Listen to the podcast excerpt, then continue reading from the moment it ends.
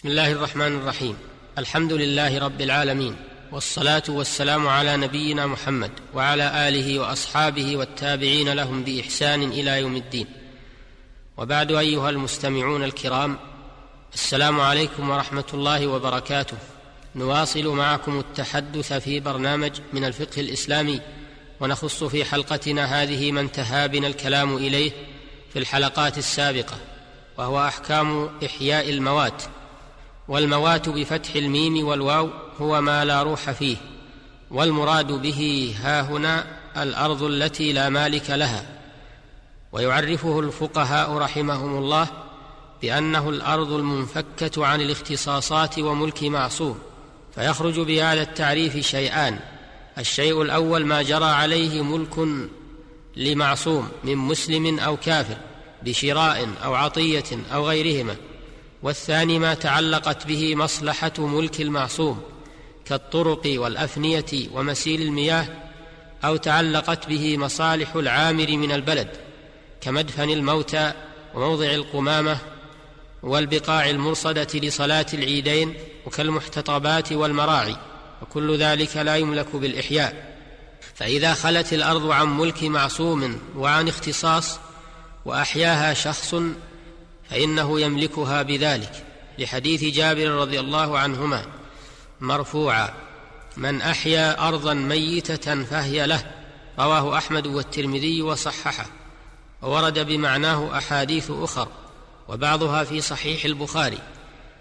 وعامة فقهاء الأمصار على أن الموات يملك بالإحياء وإن اختلفوا في شروطه إلا موات الحرم وعرفات فإنه لا يملك بالإحياء لما فيه من التضييق في أداء المناسك واستيلائه على محل الناس فيه سواء. ويحصل إحياء الموات بامور الأول إذا أحاطه بحائط منيع مما جرت العادة به فقد أحياه. لقوله صلى الله عليه وسلم من أحاط حائطا على أرض فهي له. رواه أحمد وأبو داود عن جابر وصححه ابن الجارود. وعن سمرة مثله وهو يدل على أن التحويط على الأرض مما يستحق به ملكها والمقدار المعتبر ما يسمى حائطا في اللغة. أما لو أدار حول الموات احجارا ونحوها كتراب أو جدار قصير لا يمنع ما وراءه أو حفر حولها خندقا فإنه لا يملكها بذلك لكن يكون أحق بإحيائها من غيره. ولا يجوز له بيع الأرض التي تحجرها بذلك إلا بإحيائها. الأمر الثاني مما يحصل به إحياء الموات حفر البئر. في الأرض الموات فإذا حفر فيها بئرا فوصل إلى مائها فقد أحياها فإن حفر البئر ولم يصل إلى الماء لم يملكها بذلك وإنما يكون أحق بإحيائها من غيره لأنه شرع في إحيائها. الأمر الثالث مما يحصل به إحياء الموات. إذا أوصل إلى الأرض الموات ماء أجراه من عين أو نهر فقد أحياها بذلك لأن نفع الماء للأرض أكثر من الحائط أكثر من نفع الحائط. الأمر الرابع إذا حبس عن الأرض الموات الماء الذي كان يغمرها ولا تصلح معه للزراعة فحبسه عنها حتى أصبحت صالحة لذلك فقد أحياها. لأن نفع الأرض بذلك أكثر من نفع الحائط الذي ورد في الدليل أنه يملكها بإقامته عليها. هذا ومن العلماء من يرى أن إحياء الموات لا يقف عند هذه الأمور بل يرجع فيه إلى العرف. فما عده الناس إحياء فإنه تملك به الأرض الموات. اختار ذلك جمع من أئمة الحنابلة وغيرهم لأن الشرع ورد بتعليق الملك على الإحياء ولم يبينه فوجب الرجوع إلى ما كان إحياء في عرف الناس.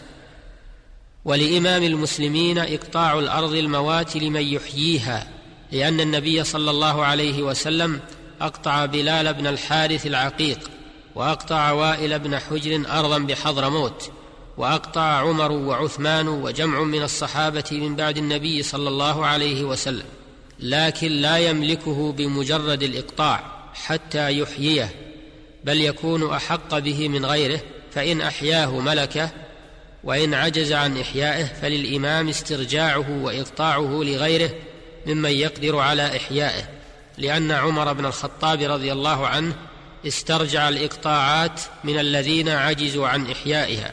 ومن سبق إلى مباح غير الأرض الموات كالصيد والحطب فهو أحق به. وإذا كان يمر بأملاك الناس ماء مباح أي غير مملوك كماء النهر وماء الوادي فللأعلى أن يسقي منه ويحبس الماء إلى الكعب ثم يرسله للأسفل ممن يليه ويفعل الذي يليه كذلك ثم يرسله لمن بعده وهكذا. لقول النبي صلى الله عليه وسلم اسق يا زبير ثم احبس الماء حتى يصل الجدر. متفق عليه. وذكر عبد الرزاق عن معمر عن الزهري قال نظرنا إلى قول النبي صلى الله عليه وسلم ثم احبس الماء حتى يصل إلى الجدر فكان ذلك إلى الكعبين. أي قاسوا ما وقعت فيه القصة فوجدوه يبلغ الكعبين فجعلوا ذلك معيارا لاستحقاق الأول فالأول من الماء. وروى أبو داود وغيره عن عمرو بن شعيب أنه صلى الله عليه وسلم قضى في سيل مهزور واد بالمدينة أن يمسك الأعلى حتى يبلغ السيل الكعبين ثم يرسل الأعلى على الأسفل. أما إن كان الماء مملوكا فإنه يقسم بين الملاك بقدر أملاكهم ويتصرف كل واحد في حصته بما شاء. ولإمام المسلمين أن يحمي مرعى لمواشي بيت مال المسلمين كخيل الجهاد ونعم الصدقة. ما لم يضرهم بالتضييق عليهم.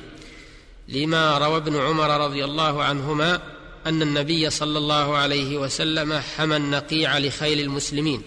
فيجوز للإمام أن يحمي العشب في أرض الموات لإبل الصدقة وخيل المجاهدين ونعم الجزية والضوال إذا احتاج إلى ذلك ولم يضيق على المسلمين. أيها المستمعون الكرام بهذا انتهت هذه الحلقة. فإلى الحلقة القادمة بإذن الله تعالى. السلام عليكم ورحمة الله وبركاته. والحمد لله رب العالمين. وصلى الله وسلم على نبينا محمد وآله وصحبه.